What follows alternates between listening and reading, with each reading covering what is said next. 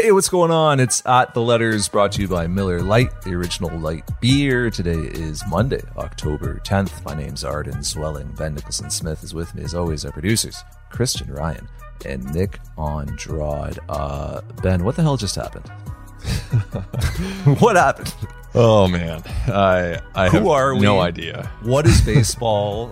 what happened to the Toronto Blue Jays? Uh, explain life for me, please. I will do my best. I offer no promises on that front. I guess first of all, thanks to anyone who's listening at this point because it was that weekend was enough to take a lot out of anyone, any Blue Jays fan for sure. So thanks for being here with us, trying to understand what happened. I, I don't know. Like I, I find it very difficult to explain. We do know the Jays were up 8-1 at home in a game that they absolutely should have won and they lost it and that's pretty devastating for the Blue Jays players, for the coaches, for their fans, for everyone in the organization. I just think every one of these chances when you have a healthy young core like this, each chance is hard to come by. And so I, I just don't see a silver lining here. I just think it sucks and they're done.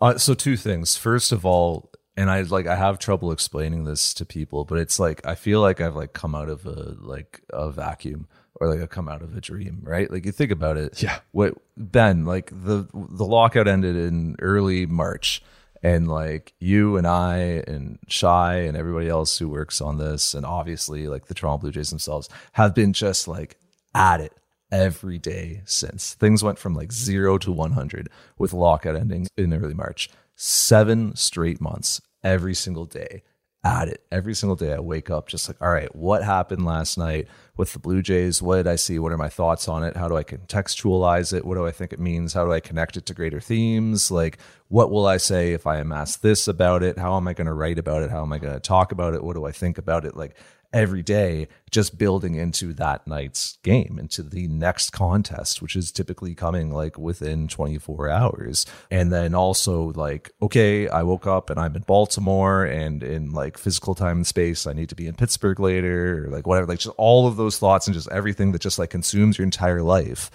All that seven months for 28 hours of playoff baseball like it goes from 100 to zero like that. And it's just like whoosh. You're just like out of the vacuum so quickly. Game one started Friday at four o'clock. Game two ended Saturday at 820. 28 hours. And it was just whoosh.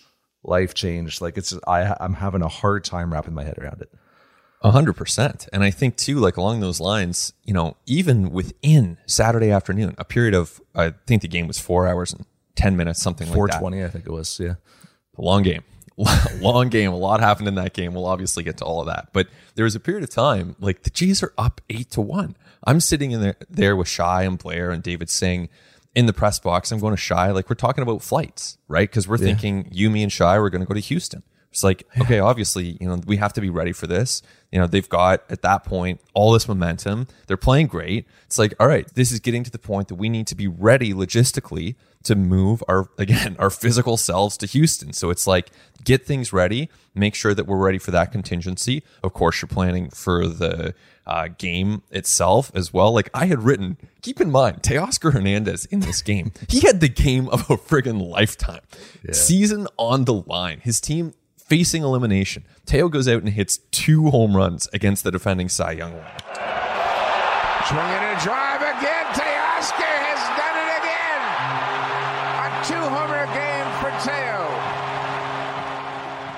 What a game. So I had written this whole story about Teoscar, 800 words in. I know Shi had a whole gamer written. David had a piece written as well. They all just get scrapped. So you're sitting there like, and, and then the, the energy just disappears from the building.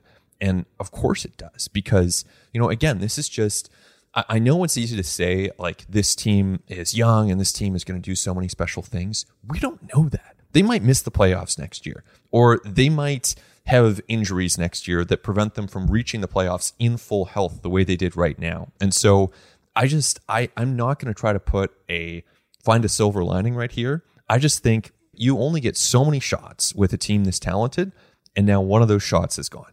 the Teoscar game it would have been because think about also how he hit those home runs. One of them was off a left-handed slider, Teoscar Hernandez, who does not hit left-handed sliders out of the ballpark. A guy who actually like chases left-handed sliders at nearly a 60% rate. A guy who the night prior in game one had an absolutely miserable game against Luis Castillo, making early outs, chasing, grounding into double plays in big spots. I mean, a guy who like showed up in a huge way and we're not even going to talk about that. There's a million moments from that game. Yep. Matt Chapman diving into first base. We're not even going to talk mm-hmm. about that. That would have been like an iconic moment if the you know circumstances had been different. But uh, yeah, I mean, broadcasting that game, I was in the booth with Ben Wagner, and it's like similar thing, right? Like I'm thinking about Game Three midway through Game Two, and I'm thinking about wow, Blue Jays are getting into like Seattle's bullpen right now. Like they are softening up that bullpen for Game Three. I'm thinking about the Blue Jays pitcher usage, and just like wow, like how does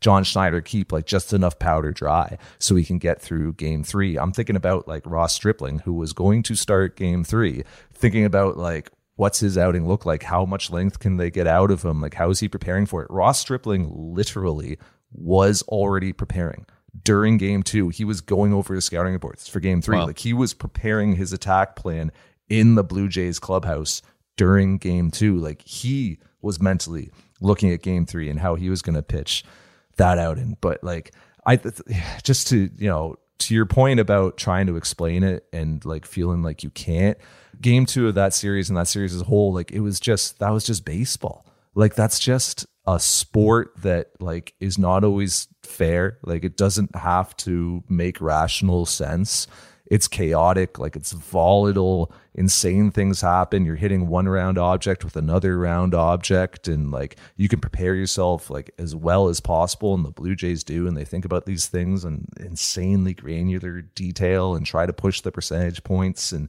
either direction and, and give themselves the best possible opportunity to win and to have outcomes come go their way.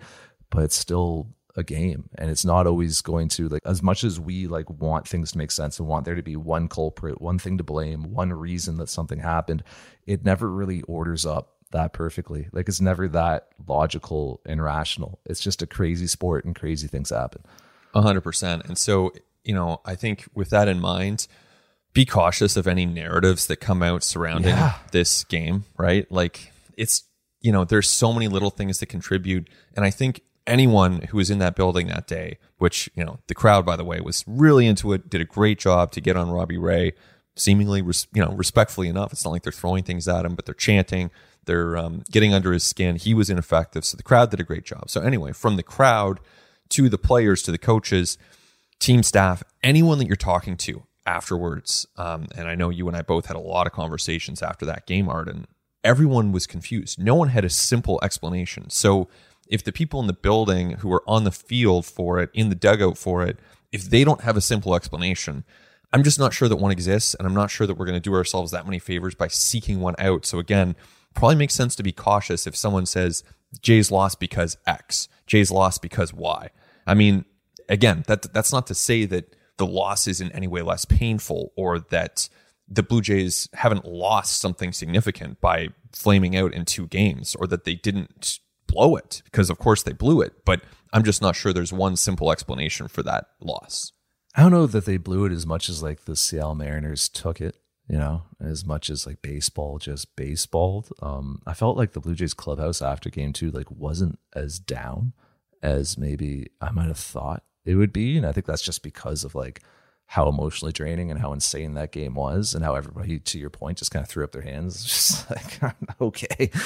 Like that happened you know? Like you almost couldn't be that sad and dispirited afterwards. Like i like and and look like kevin gausman called it heartbreaking. Jordan romano described the feeling as despair. Like these are you know strong words absolutely. But yeah. like I felt like the team honestly was more down after missing the playoffs by a game in 2021 than they were after this Mariners series. Do you agree with me? I I don't agree or disagree. I I don't necessarily remember that closely, and of course, we were not in the clubhouse last year, right? Yeah. I'm trying to remember. So so I'm yeah, even so thinking just from like the Zoom avails that we had Yeah. with guys, right? And just from the conversations even in spring when people were still like pissed off about it and really upset about missing the the the playoffs by one game. Like people were still talking about it months later. A hundred percent. I think I think they'll be talking about this one for a long time. I really do. But you're right. I think in the moment, like afterwards, and there's something about athletes here and baseball players where you spend six, seven months saying, on to the next, wash it, on to the next. And you do that after every single loss. And even good teams lose all the time, right? So they've lost 70 plus times this year. They have that experience of saying, okay, wash it, on to the next. And I think some of that mus- muscle memory almost takes over even after a huge loss. Now, there were guys like Vladdy, Biggio was in the dugout, just staring out at the Mariners celebrating, um, you know, in the clubhouse after the game. You see Manoah kind of just sitting there, Chapman and Bo talking in hushed tones to one another, Vladdy packing up his locker, pretty downcast. But then you have others who, you know, process it differently. It's hard to compare, uh, and it's obviously unfortunate for the Blue Jays to even have to entertain such a comparison because I think in both cases, there's such a feeling of like unfulfillment because in 2021 they obviously didn't get the chance to play a single playoff game and now this group has gone another season without winning a playoff game so this group has not actually won a playoff game together yet We need like what an entire episode to talk about game two, essentially. Uh, and we'll do it in the second half. But let's just like talk quickly about game one and what happened there and just what we saw from Luis Castillo. And we can get to Alek Manoah and his outing. But like, my goodness, when a guy takes the mound with not one, but two fastballs that he is sitting 99 with and then hitting 100 with. And we're now talking about like a four seamer that he is dotting away from right handed hitters and just like right on the edge of the strike zone away from them. And then a two seamer that he's like driving in on their hands and that has like giddy up right into their kitchen. And look, big leaguers can hit velocity, like big leaguers face upper 90s stuff all the time. The Blue Jays saw more of it than any team in baseball this year. The Blue Jays saw it like 20.2% of the pitches the Blue Jays faced this year were 95 plus. That was the most across MLB.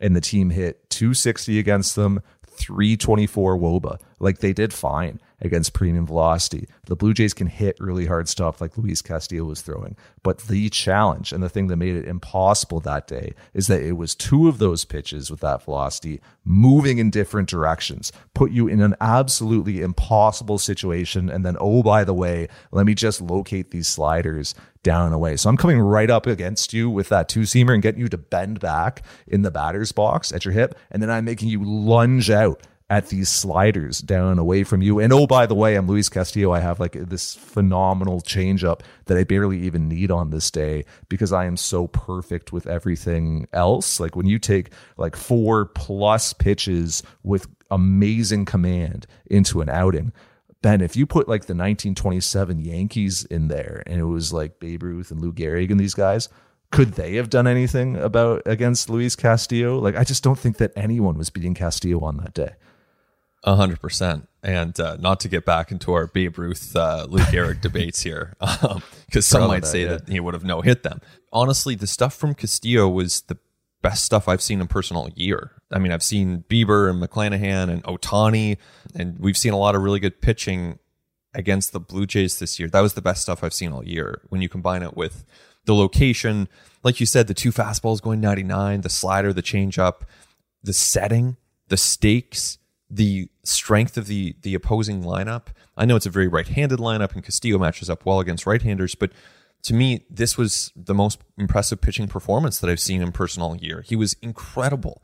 That's why you give up two top 50 prospects to get him. What a great trade by the Mariners to acquire Castillo, and that now has pushed them forward to facing the Houston Astros. So, and by the way, the Jays had some interest in Castillo. I am led to understand that they were never a front runner for him this summer, but they did have some interest um, in July. And clearly, this is why you go out and get a pitcher like that. And um, we can get to this later, but there were times that, you know, maybe the Jays bullpen and pitching staff was a little short this series. Could have used a little bit more, certainly, not to make this into a, you know, let's reassess the trade deadline. But this is a, an amazing move by the Mariners, and Castillo was as dominant as, as it gets. So to me, that was a game. You know, you talk about did the Mariners win? Did the Blue Jays lose it? This is a game the Mariners won. That you, I would not fault the Blue Jays for this one. They were just outplayed. They were just completely outplayed, and they didn't make mistakes. But Castillo was dominant, and the Mariners earned that win. Well, and I think the Blue Jays feel they made the second best offer for Frankie Montas at the trade deadline. So if you're in on Montas to that extent, I would imagine you have a lot of interest in Luis Castillo Yeah. as well, who's a better pitcher, right? And who like showed it in that outing. And it like it was interesting coming into it. He had a couple clunkers down the stretch against some not great opposition, right? Like two of his final three outings, he did not have that stuff that he had at Rogers Centre. But then, you know, as you said, I would put that up with like, yeah, the the Ohtani outing against the Blue Jays, and then also the one Dylan Cease threw against them in Chicago, which I was at. Hmm. Like that was a crazy day for Cease as well. But I mean, just with I, and it's funny, man, with Castillo, like I I didn't think the Blue Jays had a bad approach against him. Like I didn't think that like. I, you know, a lot of times guys are overmatched, and a lot of guys times guys are chasing because, yeah, like how do you not? But I thought like the Blue Jays battled him, man. Like Luis Castillo gave up more hits in that outing than Alek Manoah did. You know, like I thought the Blue Jays were like finding ways to get bats on balls. Like they were not striking out a lot until I think I think it was the seventh when Castillo struck out the side. But until that point, Blue Jays were putting balls in play. They were, you know, trying to work counts against him. They were doing a really good job. I just don't think that there was a good enough job to be done against Castillo. And it's almost unfair when you say, well, all right, Castillo's done for the day. Let's go ahead and like change speeds on this lineup and make the speed go up to Andres Munoz. Let's take out friggin' Luis Castillo, who carried 99 into the sixth inning, and let's bring in a reliever who's going to throw even harder and go up to like 102, 103. I just, I, I think that like Alek Manoah on the other side had to be perfect for the Blue Jays to win that game. Yeah, and just on on Castillo first in the approach there, you see Kirk taking it the opposite field down the right field line, Springer taking it into the right center field gap, going to the opposite way. So the Jays doing what you probably should do against elite velocity and uh, staying back on it, making solid contact. It's all they could do. It was not enough. And like you said, I mean, Manoah would have had to be perfect, and he was not. Like he came out, in my opinion, a little bit too amped up. He was throwing 95s. He hit Julio Rodriguez.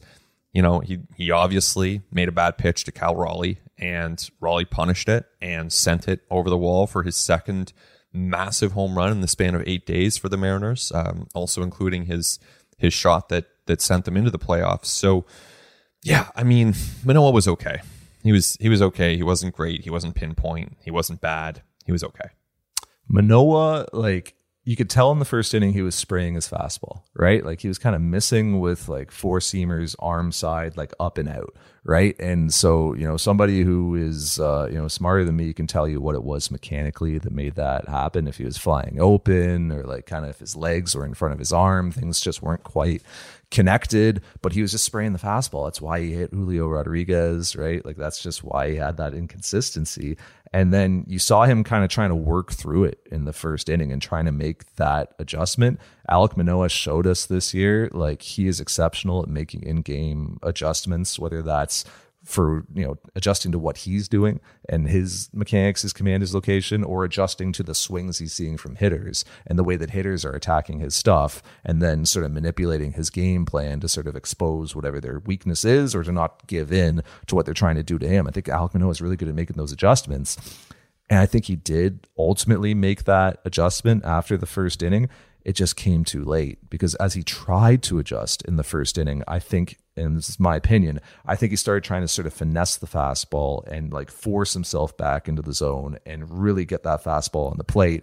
And that's when he left pitches up. And that's when he left pitches over the heart. And that's what the pitch to Cal Raleigh was, right? Like as a right handed pitcher, you can't leave a pitch in that spot to Cal Raleigh because Cal Raleigh has made his season on capitalizing on those mistakes from right handed pitchers. All of his home runs have come against righties. They've all come against mistakes like that. He's a folk hero in Seattle right now, right? For what he did in this series. Yep. But I think like he he worked his approach in that spot and he got to his pitch and he didn't miss it. But after that, like after that pitch, we just saw the same old Alek Manoah, right? Like from the second through to whenever he came out the fifth or sixth, like typical Alek Manoah, like quick outs, you know, get, moving off barrels, like doing his thing, working at a good tempo. Like it, he was fine after that. I mean, he just was shaky in that first inning, probably too amped up. You saw him, Ben, come out for his warm up. It was a game that started at 4:07 p.m. He came out for his warm up at three o'clock. Started mm-hmm. warming up more than an hour before first pitch. I think that the guy took the start really, really, really seriously and like yep. really put a lot of weight on himself to pitch for like for his team and for a city and for a country and to like carry over what he had established in what should be like a season that gets Cy Young recognition, like as oh, in like consideration for the Cy Young. He's not going to win it, but he should be considered for it. I think he probably just like carried a bit too much weight and a bit too much pressure into that outing and maybe just like put a little bit too much on himself. It's a tough thing to like, it's, it's tough to criticize a guy for that, right? Like you want that. You want players to care. But I do wonder if like Alek Manoah carried just a bit too much weight into that first inning. Well, and you could tell afterwards, you know, how much it was weighing on him. Certainly he was pretty downcast in the press conference afterwards, even in the clubhouse afterwards, kind of just sitting by himself in his locker in the same same scene after game two. I mean, this one hit hard. Obviously, he wanted to have the chance to get out there and perform better. But you know, let me ask you this: like, what do you think? Because his line about pressure something you put in your tires. That was a line that that obviously resonated with Jays fans, excited Jays fans beforehand. Scott Servais took note, and in his pregame meeting, he said, "I hope there's no pressure in those tires." Kind of riffing off of that Manoah line kind of brings to mind the Vlad line too about the, you know, last year was the trailer, this year's the movie. So, you know, do you think that next year, do you think we hear stuff like that from the Jays again? Or do you think they're maybe a little quieter? Do you think that's part of who they are and they're just going to keep, you know, going with that bravado? Do you think they dial it back? Where do you think that leads?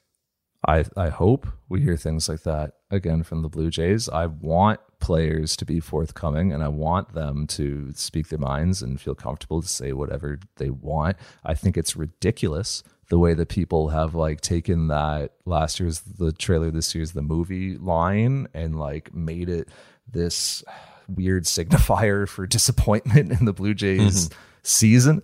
Like I'm like I'm just so sick of people like dumping on that quote and just like like it's just one of the worst things that like the sports fan and media community does is just like bringing up something that a player said. When a player says something interesting once, like just once, like bringing it up when things don't go that player's way on the field, or when a team doesn't like be, you know, finish as the literal only one team in baseball that won't finish the season disappointed, when they don't achieve that incredibly rare goal and bring it back, oh, why would you say this in March if you were going to exit the playoffs in two games in October? Like, it's so ridiculous. What do you want them to say in spring training? Do you want to come in and say like you know well yeah like last year uh, we you know we we bitterly disappointed all of you and ourselves by missing the playoffs by a game uh, and I'm thinking that this season will probably end seven months from now in crushing disappointment once again. Get ready for the season, guys. you know how bad we disappointed you last year. We're going to disappoint you even worse this year. Uh, see you in seven months. Peace. Like, just leave it, man. It's a quote. It's friggin' 10 words that a guy said. Like, it means nothing. It means nothing. It's not a promise. He didn't come out and say, we are going to win the World Series. And if we don't, like, he didn't say anything like that. It doesn't entitle you to anything that this guy said this. It doesn't mean anything. It's a quote. It makes the game more fun and interesting and enjoyable. Why are you working against that? It drives me nuts. And it's the same thing with the pressure and the tires thing. There were some really good points there. I think also worth remembering it's not just the Jays. Like, you know, Edwin Diaz has his amazing closer entrance, right? We've discussed that on ATL, the Timmy trumpet, that whole thing and the Mets are out now. So I saw this morning, I saw some memes where you know they they do the Diaz entrance, but then they overlap, they dub over like really sad trumpet music, and you know it's sort of funny, but it's also kind of cruel. And I think you're right. We we want to allow for athletes to make bold statements, to be honest with us for sure. And I think in an ideal world, we would encourage them to say what they think, even if it's a bit audacious, even if it's a bit bold. But we don't live in that world. So, which is why I asked you the question Do you think, you know, knowing that this is how sometimes these things get spun. And these guys are online. They, they might not, not be on Twitter as much as you and me, but you know they're they're online. So I, I guess I just wonder if they do dial it back. Not not that they should, not that I would want them to, but is do they maybe react and say, you know what, this time we're gonna we're just gonna keep this to ourselves. We're we're not gonna put it out there publicly in quite that same way, which would be a shame. Is it even that audacious? Like, is it even that bold to just say like last year's the trailer, this year's the movie? Like, Or to pressure say, something like, you put in your tires. Yeah. Is that so audacious, right? Like Right. bold I would be like this- these yeah. Seattle Mariners jamokes. We're gonna like sweep them out of the city. We're not Yeah. even taking them seriously. They suck. We're the best. They don't deserve this. We've earned it. Screw them. Like that would have been audacious and bold. Nobody said Yeah. that. Right? 99.9% of sports quotes are just, yep, we're taking the opponent very seriously and we've got to earn it. Yep. We're trying to give 110% and like work really hard and blah, blah, blah, blah, blah, right? And the 0.1% that is like just a f- marginally interesting. It's not even, these aren't even really good quotes, man. Like last year's the trailer, this year's the movie just isn't even that like inventive or creative or interesting. Honestly, it's not even that creative. Yeah. Pressure is not something you put in your tires air is something you put in your like oxygen is something you put in your tires tires have pressure but like the quote didn't even make sense honestly so like the fact that people like ascribe so much to these like little throwaway lines that athletes say to just make our lives like a little bit more interesting and then want to throw it back in their faces when they fail and when they're disappointed that their team didn't win man i like i i could not be more fatigued of that of that bs I, I like that. That's a good take. Can you just share an opinion on this, please? What What do you? No, think? man, I agree with you. Like that's why I'm saying. that's why I'm saying. Like- I, I'm saying I think that's a good take. So Um, do you? I what do you think? say- Answer your own question. Like you, you posed. So So- what do you think? Well, I I think first of all, you're right. We want athletes to be entertaining. Agreed.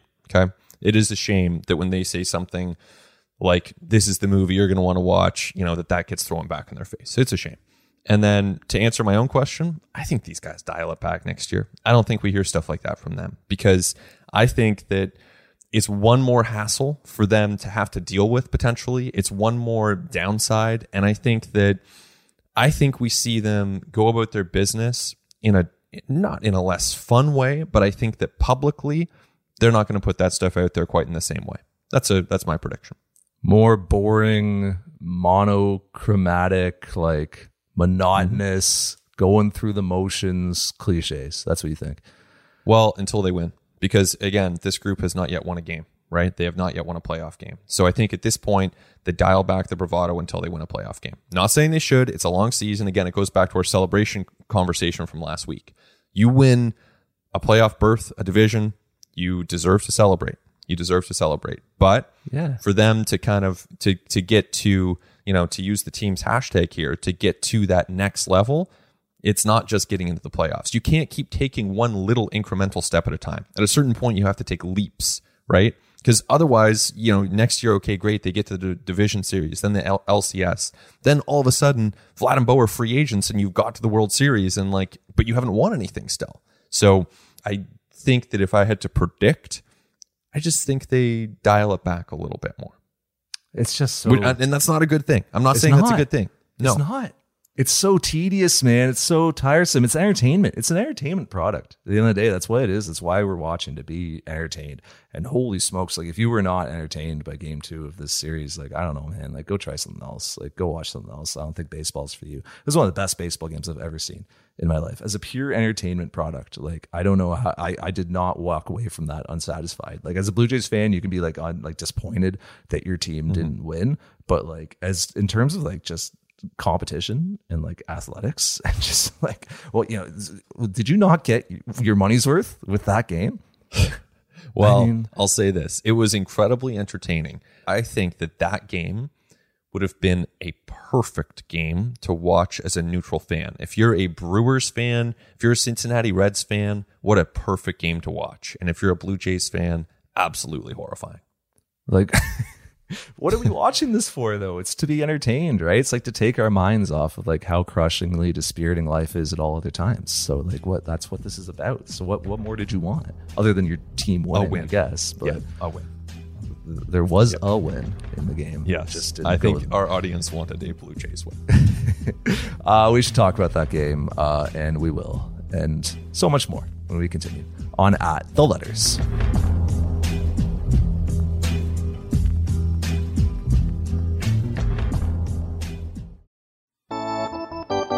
It continues on at the letters. Arden Zwelling, Ben Nicholson Smith. Our producers are Nick Andrade and Christian Ryan. Uh, I've gone for a very long walk and uh, you know stared into the abyss and recollected myself. People are going to think that was planned, Ben. Like I had no idea you were even going to bring that up. Uh, I, I didn't that know was- that, that I was was going to bring it up either. Uh, yeah, it was just kind of spur of the moment, and I started putting these things together, and I thought, wonder what Arden thinks about this, and I'm glad I asked. That Yeah, was found a out. great reply. It's about seven months in the pressure cooker of baseball. Need to let let off a little steam. Uh, let's let, let off a little more steam because it's time now for Major League Beer for Major League Baseball. Brought to you by Miller Lite, the original light beer. Ben, we've seen it now. We've seen the new MLB playoff format, the new three game wild card round, four series, all three games hosted by the home team. Kind of interesting. Three of the four series were sweeps. Three of the four series won by the uh, the road club. But just what did you think of our uh, our first example of this new format? So, you know, of course, it didn't work for the Jays, and you can blame a lot of different things for that, whether it's the players, the umpires, the you know, the manager, of course, we'll get to all that. But I, I don't think you can blame the format at all. And to me, honestly, when you when you separate the result from it and you just look at the format itself, I actually really like the format. I think three games is so much better than one because if you did run into a Luis Castillo or someone who's just having the game of their life, you don't want your season to end in one game um, at the hands of someone who's just performing like that, a starting pitcher who's totally dominant. I like that a team has to push, win that second game, really earn it. The Mariners obviously did. They they played very well to get there, and I, I think that in years to come, we're going to see a lot of game threes. We're going to see more game threes, and those games uh, have the chance to be really special too. So uh, I don't know where you land on it, but I actually really like the format after one year. It was interesting from like a strategy perspective and thinking about how teams would approach it, thinking about how they'd construct their rosters, you know, who starts game one, who starts game two, how do you deploy your bullpen, like do you shift, do you not shift? Like it was interesting to see how teams do things differently a little bit in the three game series versus the regular season. I still think it's really unsatisfying to have a 162 game regular season and then have three teams that qualify for the playoffs get only two games, right? And like, you know, for as as salty as Blue Jays fans are going to be after the the result that they experienced, I mean, how tough is it to be a New York Mets fan right now and to see your team win 101 games and lose the division in a tiebreaker to the Atlanta Braves, right? Like 101 games. Like what did, you know, Cleveland win to win their division? Like 91 maybe, right? Like 10 games less, something like that. Maybe the 192. I mean, and then the the Mets go out in a in a wild card series. I still think that's really unsatisfying. But like what I would do is like way, way, you know, grander and never gonna happen in that I would like shorten the regular season substantially and expand the postseason substantially. And I would have like a 140 some game regular season, even you know wh- whatever the number is that, that makes the math correct, and then I would expand the postseason field, and I would have like more like I would have longer rounds, and I would do it sort of like just like a tournament, right? Like first round, second round, third round into a championship, and it's like maybe five or seven game series right from the jump. So that's what I would do, but what I would do is never going to happen. Here's an idea. What if the two teams, if the two teams facing off in the wild card series are separated by more by 10 or more regular season wins, then the team with more wins automatically begins that series up 1-0. Sure. Yeah, you could do that. You could even make the series like just anyway, just the home team's up 1-0, right? The, Wow. the home team's got to win one and the road team's got to win two. See, but that'd could be do- tough if the if the teams are really close in record. That would be like a massive advantage. But I kind of like it if there's like a big gap in regular season wins. Yeah, but I mean, how much of an advantage was home field for the Blue Jays? They lost two straight. You know, I think in how much two- of an of how much of an advantage was home field for the Cardinals? Lost two straight. Well, it's not everything, but I think it's something. Yeah.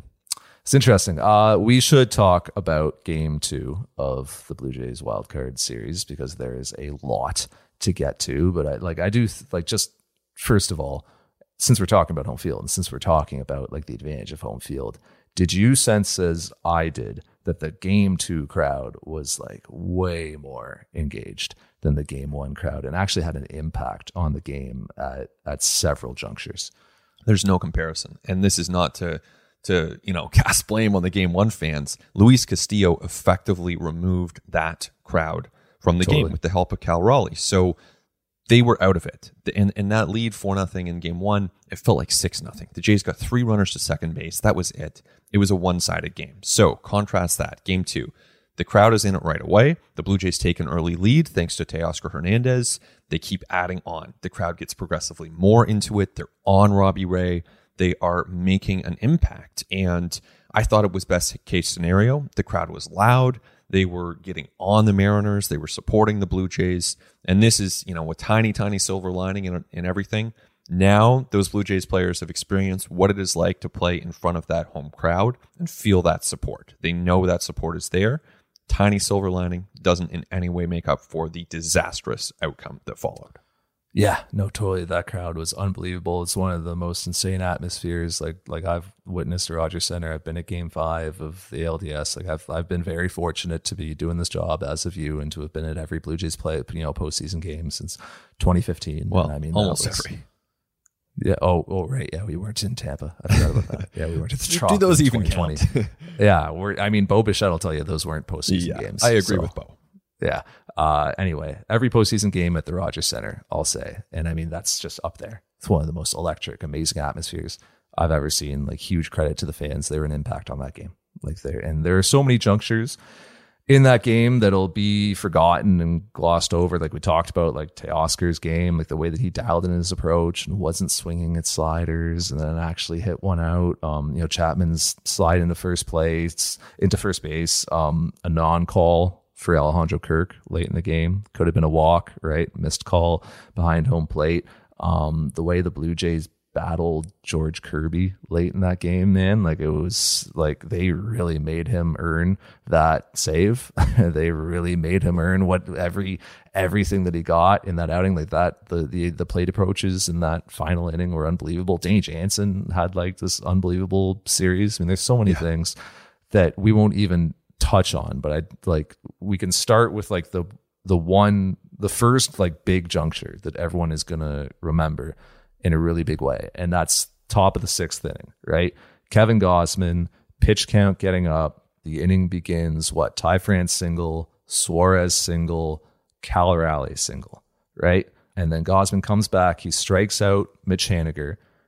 He faces Adam Frazier, pops him up, and then John Schneider goes to the bullpen for Tim Mayza, brings in Mayza, wild pitch, run scores, down in the zone to Carlos Santana, boom, over the left center field wall. So, like, a couple things that could have gone differently there.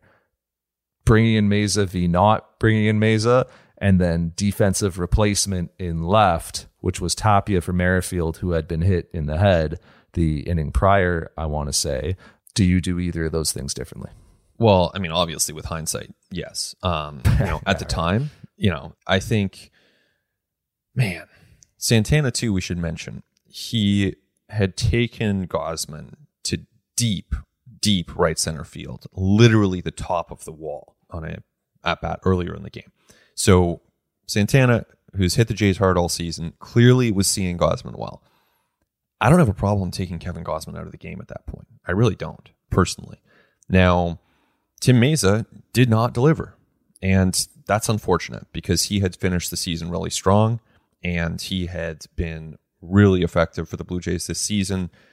And he just, he did not deliver. Wild pitch and allowed the home run. Um, and he did not deliver. Now, as for the defensive replacement, this was not, even though Merrifield was hit on the head, I get the sense this was just a, a baseball swap. This was um, to bring in Tapia. And I think at that point in the game, they're thinking, okay, combination, offense and defense.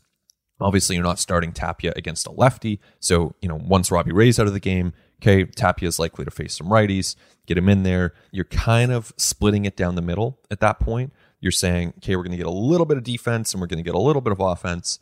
I think in hindsight, probably makes sense to go to Jackie Bradley Jr. in that spot. Um, didn't happen, and I wasn't sitting there thinking that at the time. So I'm certainly not trying to say like this was the obvious move. But I think in hindsight, with having the benefit of slowing everything down, knowing how much the Blue Jays were up already, probably makes sense to go to your outfielder at that point, your defensive stalwart at that point in the game. Yeah, I think the thought was this position in the batting order is coming back up again, and we'd rather have Raimel Tapia's bat Mm-hmm. there, and rather than Jackie Bradley Jr.'s. That's understandable. I would understand it more in a tighter ball game than it was at that point. I mean, at that point, it's nine to one, right? Am I remembering that Eight correctly? It's eight to one, right? It's eight to one at that point. So I'm I'm probably going Jackie Bradley Jr. in that spot myself if I like really, really thinking about it. It's like, yes, there is an impact offensively. Like, yes, uh, is, you know, a better hitter at this point in his career, I think, and shown you more this year. Um, but defensively, I'd rather have Jackie Bradley Jr. there in center, which is what's interesting about it, right? Because it wouldn't be Jackie Bradley Jr. playing left for Whit Merrifield. It would have been Jackie Bradley Jr. in center and likely George Springer shifting to right and Teoscar Hernandez shifting to left. So the real question, Or or maybe JBJ in right, keep Springer in center. But I think you're probably right that they would have put JBJ in center.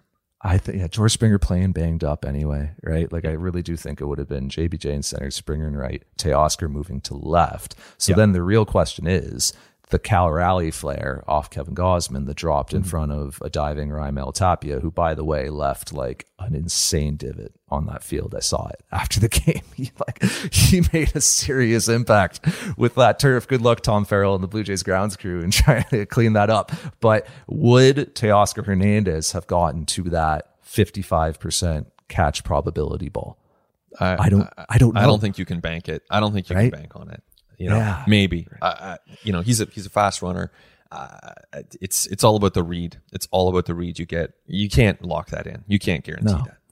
So I'll I'll put that one aside and say, all right, so the bases are loaded, right? And Kevin Gausman strikes out Mitch Haniger. Tim Mayza was warming, and I thought Mayza for Frazier was the move. I thought not only do am I okay with the Blue Jays lifting Kevin Gausman where they where they did, I thought they should have lifted him a batter earlier.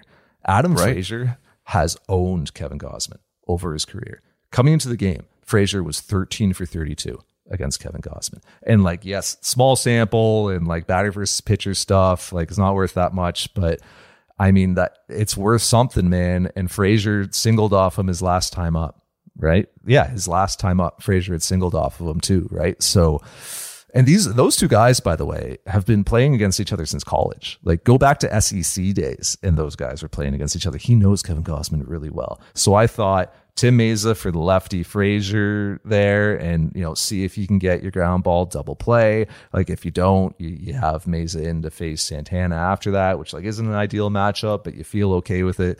Turned out the Blue Jays thinking was leave Gausman in to get Frazier, which he did, and then bring Mayza in for Santana.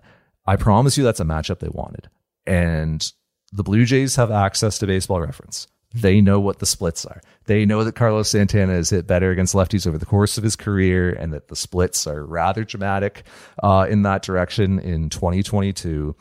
I don't know the exact thought process behind it, and I doubt the Blue Jays are going to share their information with us. I would imagine it's something to do with the way that Tim Mayza's sinker behaves on the way to the plate and its action versus Carlos Santana's like swing plane and his path to the ball with his bat. I'm sure that the Blue Jays felt that there was something in that matchup that they could exploit. I think Tim Mayza was trying really hard to locate at the bottom of the zone. And I think that because his first pitch was a wild pitch, his first pitch was like in the dirt. So I think he was really trying to hone in on that bottom part of the zone. And I know that also because you look at the pitch that Santana hit out, pretty good pitch by Tim Mayza, down and away, right at the knees, bottom of the zone sinker for Carlos Santana to like bend over at the hips at this point in his career and seeing what he's done this year and somehow get under that pitch and drive it out of the ballpark. That's an incredible piece of hitting on his part. That one is hit high to left field. Tapia going back, all the way back at the wall. It is gone. Carlos Santana from his stronger side takes Mayza deep. He makes the adjustment to go down and reach it. You see that back knee get to that pitch. He just missed the same location. Knew they were going to go back there. So I guess like what I'm saying here is I really I really wouldn't criticize the Blue Jays for the move. Like I just think that the the moves made sense and and I think they had their reasons to make them and I think they put themselves in the position they wanted to be in there with Mayza versus Santana. It just didn't work out. Was it 91? Do you know offhand what the velo was for that Mayza pitch to Santana? I can look it up. I want to say quickly. 91. Yeah. Um, 91. so- yeah. Yeah. And so that's where it's like, you know, the, the decision makes sense. You don't know exactly what a guy's going to come out with. Like Castillo, for example, came out throwing harder. Manoah came out throwing a bit harder. Mayza, you want that pitch to be harder, ideally. 91's not very fast for major league hitters. I mean, you- we heard from Whit Merrifield, Carlos Santana didn't come out and say it, but I bet if you asked him, like, man, can you hit 91? Yeah, he can hit 91. He's done it his whole career. So it's just like, you know, the, the decision makes sense. The execution wasn't there to me. It's like, and I'm not saying it was a horrible pitch. It's not like it was center cut, but you know, ultimately, there's a reason that Munoz is so hard to hit at 103. Like there's, it's literally 12 mile an hour difference. So, you know, that's and and Mayza again. He's been so good for this team all year. This loss is not on Tim Mayza, but in that instance, he did not execute to the peak of his ability. I think the criticism at that juncture is player personnel and is John Schneider not having a swing and miss option at that point that he could go to and feel okay using there in the sixth and be like, yep, and I've still got horses for later. Right. Because like he doesn't want to go to, you know, Jordan Romano, his best swing and miss option in that spot. He wants to save Jordan Romano for later. So if the Blue Jays had just like one more like high velo, big action, big stuff reliever in their bullpen, somebody who can miss a bat in that spot with the bases loaded and two outs in the sixth inning. That's what they needed. So I don't think it's on Tim Mayza. I don't think it's on John Schneider. I think it's on having just one less swing and miss reliever than you needed. I agree, and we'll get to what happened later. Later, but I, I agree, and I think like and look, no one wants to hear me go back and and relitigate the trade deadline. But we were saying this then. It would have been useful. It would have been very useful, and they could have used one more arm. And look, like, is anyone really happy like sitting here today, being like, oh my god, I'm so glad that you know Relvis Martinez is still in the Blue Jays system?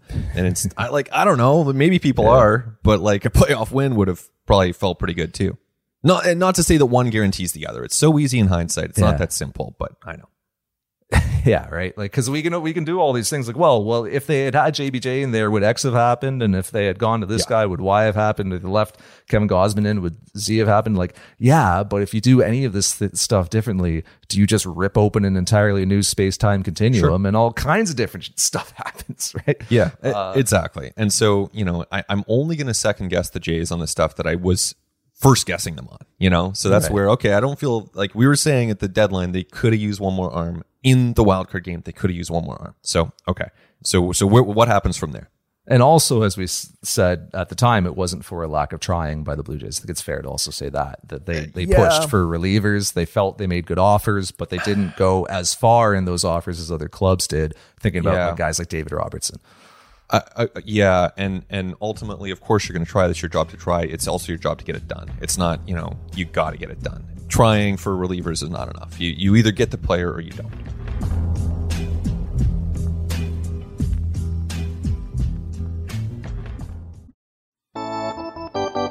So we move forward to the eighth inning, and that is where you have the Eugenio Suarez off of Anthony Bass. It was like a full count, and Bass gets right up in his kitchen with like 96, and he lifts a flare into left.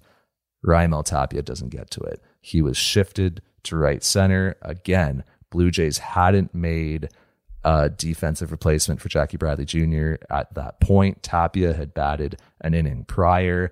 I think the Blue Jays got a little bit greedy there. And George Springer was due to lead off the bottom of the eighth. And I think they thought, all right, let's get one more George Springer plate appearance, and then we're bringing in Jackie Bradley Jr., right? Like, I understand that. You want Springer at the plate more than you want Bradley at the plate in that situation but there is an alternate timeline where you make that substitution either if it's straight for Tapia or what I think it more likely would have been would have been Jackie Bradley Jr. in center, Teoscar Hernandez. Well, maybe it still would have been Tapia in left. I don't know. Either way, it was Tapia going for that ball in left, and he didn't get to it. That's one decision.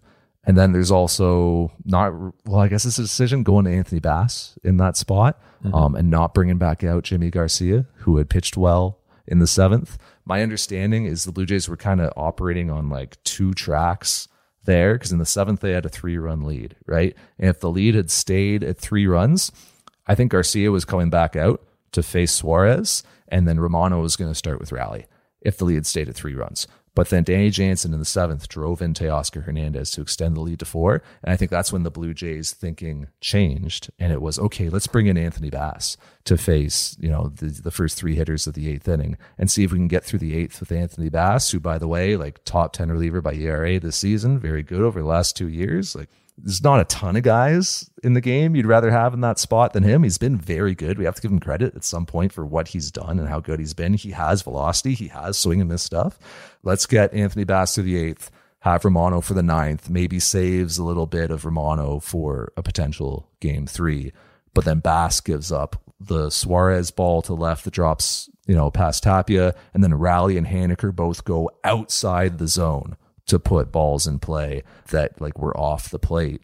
I mean, just a super unfortunate hard luck outing for Anthony Bass when he doesn't get it done. But just looking back at the decisions that were made and the balls that were put in play, hard for me to be too critical of it again. Yeah. So on this case, I'm going to start with the trade deadline because here Good job by the Blue Jays. You got Anthony Bass. That was a good trade. I don't think anyone's going to regret Jordan Groshans going on to be a major league utility player for the Marlins. Whatever. You got Anthony mm-hmm. Bass. It was a playoff year. Good for you. And he can help next year. That was a very good trade. Bass was brought in for swing and miss stuff against righties. He just didn't quite get the swing and miss. He didn't quite get the swing and miss. So again, to me, I would never pin this loss on one player or one person, but Bass, for his role in this game, did not deliver. He did not deliver. He had a role. He was supposed to get swing and miss. Weak contact is better than hard contact, but it's worse than no contact. And Bass was brought in for some no contact. And so, um, yeah, again, not pinning too much of this on him before this moment. That unfortunately, that's on the player. I think if you go back and you look at the Raleigh swing and the Haniger swing, like I don't think that Bass throws those pitches any differently honestly. They're both outside the zone. the pitch is outside the zone. The Mariners did a really good job of putting in play. And then the Suarez ball, that's in the zone, but that is yeah. like up and into Suarez. That ball had like a 79 mile per hour exit velo, right? Okay. And it, it's a lazy fly ball to left, and Tapia has 101 feet to cover and only covers 96 of them. That's tough to pin that on Bass. Yeah. Well, okay. Ultimately, you know, this is a results game. And so I'm going to pin some of that on Bass. I am. It's a results game. You're in the playoffs. Maybe that's got to be six inches further outside. I don't know. I haven't watched the pitches enough times to say, but it's a results game. It's a results business. It's cruel. It's harsh. But to me, some of this has to be on the player. And in this case, it's Anthony Bass. Now, I will say that on the other side of it, and this is not a Seattle Mariners podcast, and it is not about to become one, so don't worry, I'll make this brief. But give the Mariners some credit, man. Hell They're yeah. down 8 1 on the road, 8 1 on the road, and they come back. Like, you flip this around and it's like, what a remarkable display of focus and performance by the Mariners. Okay, that's done. Back to the Jays. Buddy, extend it to the Frazier ball off of Romano. So when Romano finally comes in after Bass comes out, again, another pitch above the zone and like Adam Frazier just like hacks it into the outfield. Like they did some amazing bat to ball work mm-hmm. late in this game. The Mariners did like give their hitters hitters yeah. full full full credit for what they did. So Romano's on now, right? Or do you want to say like would you have made a different reliever choice at the beginning of the eighth, other than bringing up oh, Bass? would good. you have brought I'm good Garcia with back? Romano right there. No, uh, top of the eighth, starting the oh, inning. Would you have brought back Garcia? Yeah, totally I'm, fine. I'm fine with Bass there. Yeah. Totally fine with John Schneider choosing Anthony Bass there. Yeah. And then he gives up the three singles and he's quick. And he's like, all right, done. Going to Jordan Romano. Yeah. Going to my closer for for six outs, right? Adam mm-hmm. Frazier, I mean, goes to left on a ball above the zone, like I don't like well above the zone at 96. I don't know what the hell you want Jordan Romano to do there. Then Romano comes back, strikes out Carlos Santana, strikes out Dylan Moore, right? Barrage of sliders. Uh, and the mm-hmm. slider is working. The break on it, the velo on it, the action on it, the location. It's like pitch. it's his best pitch, and he was throwing it well. And he had it. He had it on the day. And then first pitch JP Crawford, slider. And did it catch too much plate? Yes. But did JP Crawford get much barrel on it? Hell no. 70 miles per hour off the bat, and he just lifts it to the perfect part of shallow center field slash deep second base, where Bo Bichette and George Springer, two like absolute gamers who are playing as hard as possible with maximum intensity and effort and aggressiveness are going for that baseball and they collide and they are sprawled out and both of them like neither of them are getting up the ball has trickled away all the runners were off at the pitch because it's two outs so the blue jays had no shot of doing anything anyway Swinging a pop up into shallow center. Springer coming hard, and he won't make the catch. The ball is in, and three runs are going to come in to score, and the Mariners have tied it. And even worse, Buck, there's some injuries out there. That was hit into no man's land. Bo Bichette and George Springer collided. tie ball game how do you sum up what happened on that play Oh man, there's no way. Really, I think when we zoom out, that's probably the play that sticks with people years from now.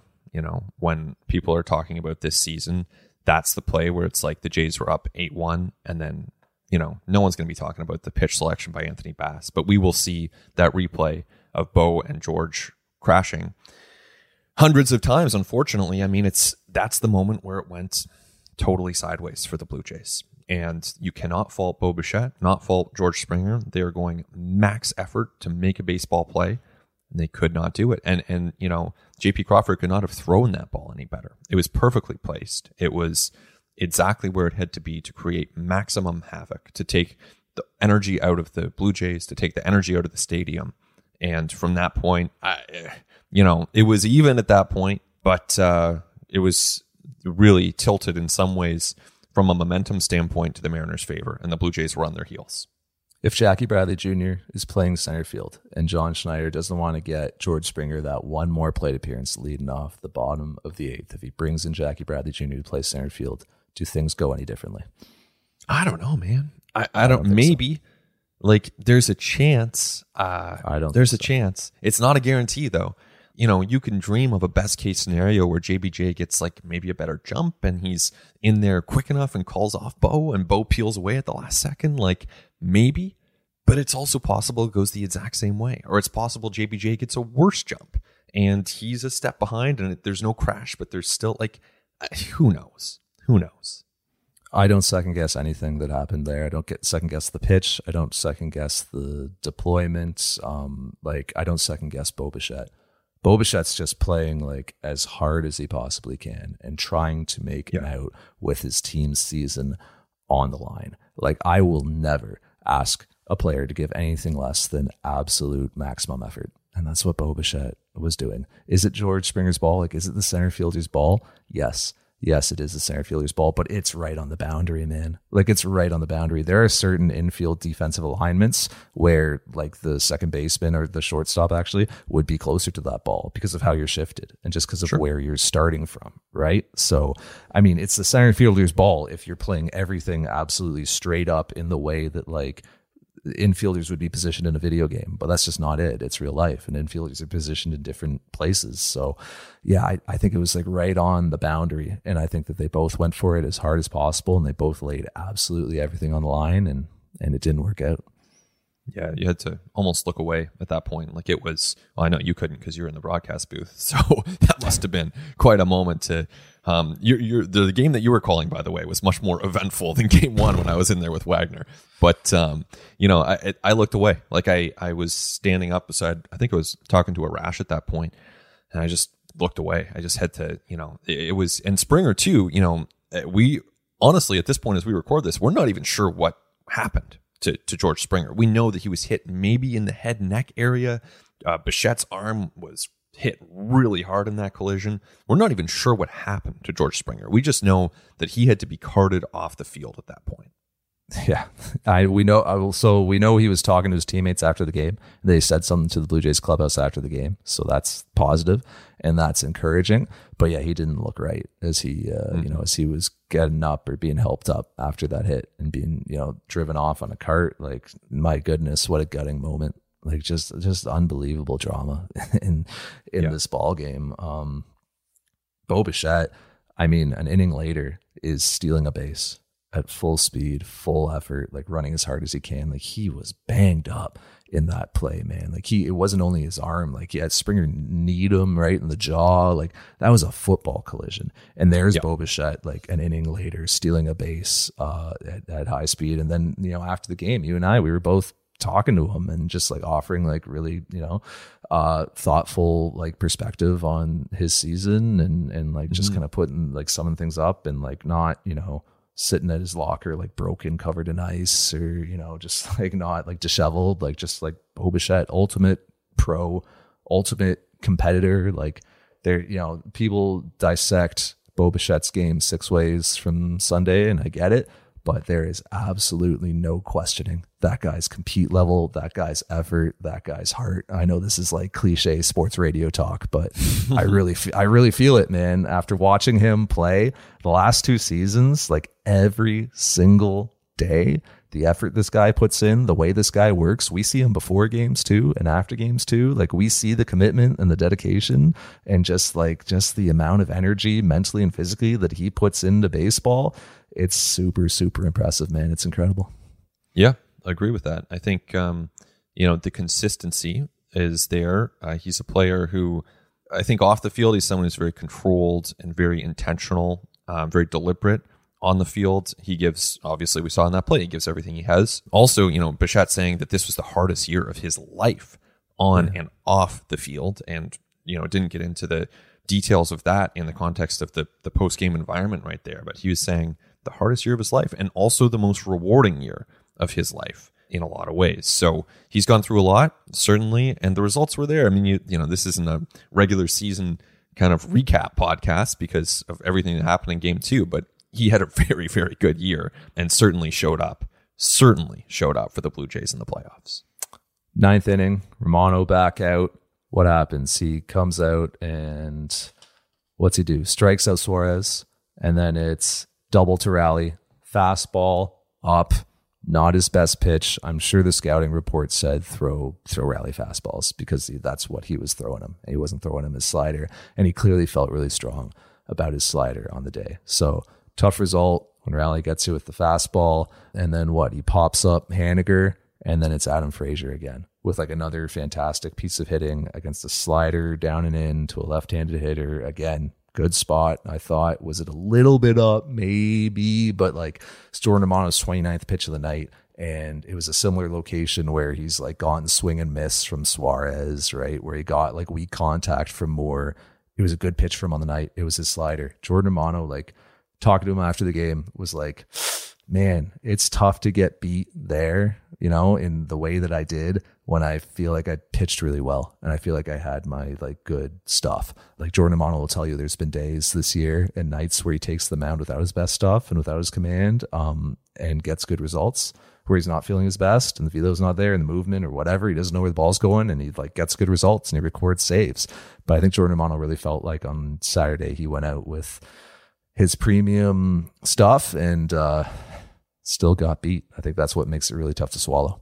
Yeah, for sure. I mean, this you know, you look at the results, and he did he pitch two full innings in the end? I don't know if you have the box score. No, he got lifted in front of me. He got lifted. No, right? yeah, he so, got lifted for Cimber. This, uh, right, of course. So Cimber finished it out, but you know, Romano threw 30 pitches. Essentially, he was out there in the high leverage moment. I think the decision to bring Romano in made sense. I think the decision to take him out made sense. His execution, it's hard to find a ton of fault with the execution there, as you're saying. And so you know, the common theme here is like, it was baseball. I don't, yeah, it's baseball. It's like, I, am not sure that there's, yeah. And Bo Bichette said that in talking to us afterwards as well. But it's like, you know, I forget who asked the question, but his answer started with just like baseball. Like this is just this it happens and it's it's I think that's the best summary and maybe that's unsatisfying. I don't know. Maybe maybe there's some people listening and saying, "Come on guys, like you you know, you just we spent an hour listening to you just dissect this series and there's no one to blame. But that's actually kind of how I feel. Like I, I'm not going to sit here and say like John Schneider cannot come back as the manager of this team. Like he blew it. No, that's not how I view it. I think he can come back. In fact, I think he should come back. I'm not going to pin this on any one player. It's devastating. They were up a 1. They absolutely should have won this game. But I don't see it as a collapse. I see it as a crushing, crushing defeat. And they should have won the game. They should have won the game. They should still be playing. But I have trouble pinning this on any individual person or decision. Yeah, and that's reflected in the 99% win probability going into the sixth inning, up eight to one. You should win that game, and 99% of the time, You have do. to win that game. yeah, it's baseball, man. The game, it's like I said at the, off the top. The game's cruel. Like it's it's irrational. It doesn't always make sense. It's not always going to line up with a perfect scapegoat and this like ordered logical reason why things happen. Like it's a confluence of a million different variables and, and factors that all come into play. Like I just, I'm like you, man. I don't come out here and say, oh, they got to fire the GM. Oh, they got to get rid of the manager. Like, like Ross Atkins should and will be back. I think that John Schneider should and will be back. Like I don't foresee any major like changes outside of personnel, like player personnel, which is something we can Yeah. talk about later. Yeah, and we'll get to we have time to get to the player personnel got stuff. Yeah. Uh, you know, I'll say real real quick on that front. Ross Stripling talked to him. He's open to coming back. David Phelps, you know, if he loved his time in Toronto, he's another free agent, uh, potentially open to coming back if he plays. I think he would be very open to coming back to Toronto. But again, we'll get to that. We have months and months of off-season talk ahead. But yeah, I mean, even you mentioned Ross Atkins, right? Like the GM, like you could one more reliever with swing and miss. That's, that's the one thing I'd put on him. One more swing and miss reliever. I agree with that. And and at the same time, there's a 91 win team last year. It's a 92 win team this year. It's a good team. It's a really good core moving forward. They're in a good spot. We are going to see changes. We are going to see changes, in my opinion, to the roster, to the coaching staff. You know, all of that is likely ahead. But I think John Schneider, it didn't work. It backfired. That is a manager's nightmare. That might be the worst game of, in some ways, of John Schneider's career. You know, like even if he manages for 20 years in the big leagues, that might be a game that sticks with him in 2042. Like, honestly, it's that kind of game. That is a manager's nightmare. Does that mean it was his fault? I don't think so. I really don't. I, I just, I think it all went wrong, but I don't think it's his fault. And I think he's a good manager. Did John Schneider manage any differently in that game than he did in the regular season? Right? No. When he led this team to a whole bunch of victories over the second half of the year after Charlie Montoyo was dismissed. I mean, I saw a manager in that game trusting the process, trusting the information that he had, right? Like trusting the plan that was made, um, adapting based on what's happening in front of him, sure, but like just being really convicted in his decision making and in like the way that the Blue Jays arrive at the decisions that they make. It just didn't work out. Um, but I don't think that it's like realistic to expect this team to all of a sudden become this like gut feel subjective decision making like group right? Like they're they're objective right? They're process oriented. This is who they are. They're evidence based. They had a reason for Mayza versus Santana. That's a matchup that they wanted. I promise you going into this series they talked to Tim Mayza and said hey there's going to be a moment late in one of these games where we're going to ask you to face Carlos Santana. This is before the first pitch is ever thrown. We're going to ask you to face Carlos Santana and this is how we want you to pitch him because we like this matchup and the way that your stuff plays vis-a-vis his swing. I mean, this is what they do. And at the end of the day, it's still human performance, right? It's still execution. It's still like on the field, it's more art than science. But like Blue Jays management, and that's coaches, that's front office, that's analysts, that's tons of people who you'll never even know their names, believes that it is putting those players and those humans performing in the best possible position to succeed by being unemotional and objective and empirical in their decision making. And then they let the results be what they be and they live with them, but they if they follow their process, they feel good about that because they're process oriented. And I think that's what John Schneider did in that game. He followed his process. It just didn't work out. And I think, you know, just as before we were saying, be careful with narratives here, which by the way, if I hear a single narrative that wraps everything up and describes it in a satisfying way, I will be sure to pass it on on at the letters. I will be sure to do that. I just, you know, I, I don't have one right now. And I think along those lines, be careful anytime that you see someone frame this loss as numbers versus gut feel. Just be careful because to me, that says whoever's framing it that way probably has a personal bias against numbers and against analytics that they're using this game to somehow advance that. To me, I just don't see it that way. And of course, I love numbers. I also love gut feel calls. I love the human element of sports. They're both essential parts of the game. You can't strip any of those away from what happened on the field. So just, I think probably a word of caution right there. I do, when it comes to that human performance as well, like you, you know, there's no savant category for like 49,000 people at Rogers Centre. And like, I know I felt it in like the radio booths and even in game one, the lead into game one, but I especially felt it in game two where I was like, oh, my, I'm like, my emotions are higher right now. Like, I, like, you know me, man, like I'm pretty one note most of the time. Like I was like, whoa, like I, like I felt it. I can't imagine what the players felt on the field. Dude, Matt Chapman talked about like not feeling his hands in the batter's box after Teoscar's home run. And right? that's Matt Chapman. Matt Chapman, who is like one of the most in control, composed players Yeah. that we watched all year. He talked about having to gather himself. Yeah. That's Matt Chapman. Because, I mean, there are other players where, you know, you could sense some nerves from some players, even at the podium at times, or you can just sense, you know, it's a it's a nervy time like for anyone who's in that stadium in that setting. But Matt Chapman to me was someone who was like at the opposite end of that spectrum. Like he seemed under control all season. And so if he's saying that, it tells you something.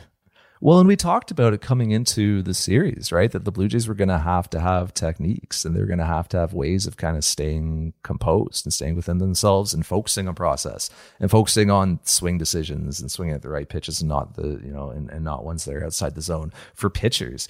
Incredibly like fine motor skill position, right? Like just the littlest thing is off in your mechanics. You just get the littlest bit sped up here, and all of a sudden you're missing the zone, right? Like we talked about how they're going to have to have ways to sort of stay within themselves in those atmospheres. And like, what did we see in this series? Alek Manoah, first inning, is spraying his fastball, right? In mm-hmm. game one. Tim Mayza comes in in game two, first pitch, wild pitch in the dirt, and runners score. Adam Cimber yanked his first pitch coming into the game. Adam Cimber walked a dude. Adam Cimber walked like 13 people all year. Like Adam Cimber does not walk a lot of batters. He came in and walked somebody in that game and like yanked a pitch like I've never seen him yank a pitch, you know? Like when Matt Chapman is talking about how he has to work to control his emotions and like stay in the moment and that's a guy who's been in multiple wildcard games before and a guy who Yeah. just naturally runs the very low heart rate. I, I can't imagine what it was like for younger Blue Jays, for more inexperienced Blue Jays, for guys who hadn't been in that position before. Like this is a team where the talent is through the roof, the desire is obvious. I do just think that perhaps the execution was a little bit undone at times in this series because of the circumstances, because of the atmosphere, because of the stakes. And I think that execution, and Matt Chapman talked to us about this, execution is like the hardest thing to learn. Like execution, executing in the moment is one of the hardest things to learn how to do that at the big league level. It's something that takes time. It takes experience, right? Like finding your intensity and your focus and balancing those things in those moments. It's so crucial and it's so hard. And I wonder if a lot of Blue Jays sort of learned something about what that takes in this series. I'm sure they did. Uh, It would be very surprising to me if they did not. And, you know, I think we might hear, we've already heard John Schneider and some of the players frame this as a positive, frame this as a, a step forward. Yes, okay. I guess, sure, it's an incremental step forward. I still think this should have been a year where they took many steps forward. Like, dream big. Don't just settle for, like, and I'm not saying they're happy with this. Of course, they're not happy with this, but this should have been a chance to take many, many steps forward. And so, you know, to me, Arden, like as I look at this season, I I have to say I don't think it's a successful season for the Jays. You know, I think that given the expectations, given the talent, they fired their manager and they got swept in the playoffs and they blew an 8-1 lead at home. It was a, a season where they had a lot of successes. It was a season where they had a lot of things go right. And it's a season that in many ways they should still be proud of as individuals and even collectively. I'm not saying there's nothing to be proud of here. And, and maybe it's an maybe it's a media construct to say success or not success. It's, it's not binary like that, but it's hard on the whole to look at this season. You know, fire your manager, get swept at home in the playoffs, and blow an eight-one lead. To me, it's not a success. There are missed opportunities, definitely. Yeah. 2022 and 2021, right? When you think about some of the talent that these teams have had. We've kind of talked about it like all year. Why is the whole of this team so often less than the sum of its parts, right? Like, why do you have two MVP finalists in 2021 and a Cy Young winner 2022? Again, like Cy Young candidates on the roster, like a lineup every day that has maybe one hitter in it with like an OPS plus below 100. Some days nine hitters with OPS pluses above mm-hmm. 100. How do you have like the you know a AL best offense this year, second only to the Dodgers? I mean, two absolute beasts atop your rotation. One of the best closers in baseball over the last two seasons. Like we don't say that enough about Jordan Romano. Like one of the like second to like Clase. You know, like this guy, he's got a lower ERA over the last two years than Edwin Diaz. Okay. Oh, he's it's lower great. than Liam Hendriks. Yeah. It's lower than Ryan Pressly. They have gotten incredible performances. And these are missed opportunities because you've let all that talent and like all that performance go by the wayside without achieving your goals in the postseason. And because it's going to get harder going forward to keep this core together and to construct rosters because and again we're going to talk about this in a future episode but uh, Vladimir Guerrero Jr. is about to take a second trip through arbitration. Bo Bichette's about to you know hit arbitration. Like the low cost surplus value years of this young core are very quickly disappearing. You've still got it on Manoah and you've still got it on Kirk but Vlad and Bo are now closer to free agency than they are to the beginning of their Blue Jays careers. Like the, it's the clock is ticking. the clock is ticking, man. Like they've played parts of four seasons. They have three seasons left. They are we are more than halfway through the pre-free agency years of Bo and Vlad with no sign of extensions coming. So, you know, we may be more than halfway through their tenure as Blue Jays before they hit free agency and sign with the Angels, Cardinals, Yankees, who knows? Blue Jays, it's not could be the Jays, could be the Jays. But it's it's wild to think of that. And also some of the big money guys are now, you know, Ryu, he's less productive than he was when you first signed him. Springer, who knows? Hopefully he recovers first and foremost to to begin with. Um, but who knows? Gausman, you know, he had a great year. Is he going to have great years four years from now? Jays obviously hope so.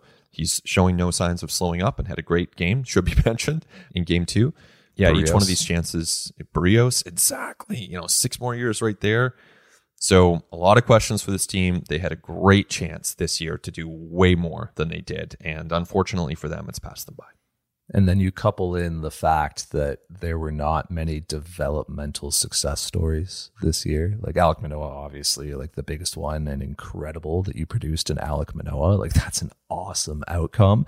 But the fact that Nate Pearson had another year like he did, the fact Yeah. that Thomas Hatch, Anthony Kay, um, you know, Bowden Francis, Merryweather. like we could go on, Julian Merryweather, like the, the the lack of depth starters that were able to come up and impact this team. The fact that down the stretch, your bullpen was your fifth starter.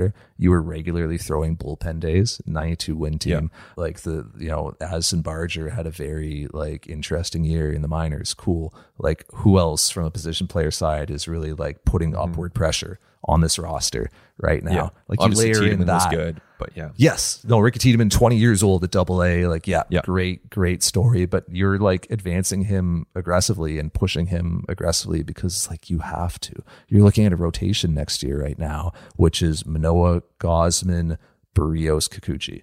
Those are your four starters for next year. Mitch White probably Two- your five. Two of them massive, massive question marks, right? Yep. And I mean, we saw Mitch White's performance down the stretch. I have, I'm high on Mitch White. I think that there's you know a lot of untapped potential there and a lot of things he can do differently. But the performance at the big league level down the stretch was obviously unimpressive. So, like you, you layer that stuff in as well, and I agree with you. Like two missed opportunities in 21 and 22 to do something greater. Yep, no doubt about that. It's a dour note, dour way. It should be, man. the If there's ever if there's ever a time to end a podcast on a dour note, it should be this time. Like they had an eight-one lead at home when they blew it. Like there's no way we're gonna end this and have people feel that. I hope people feel a bit better. I don't know how therapeutic or what this was to listen to for more than an hour. So thanks for, to everyone who stuck with us for that long. But like, there's no way you were coming out of this podcast feeling like, well, I'm actually happy about the Jays now. Actually, it's a good thing that they had what the second worst collapse in MLB history. Did- going I, read that in your story. 1929. Yeah. 1929. Philadelphia? Athletics. Philadelphia Athletics, right? It was Yeah. like it was a it was a name of a like franchise that was like they were they they had that name at that point. That's how long ago it was. Well, there's your silver lining. It could always be worse.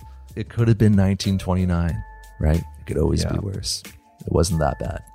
So there you have it. Thanks for listening all year, everybody. Really, I really do actually.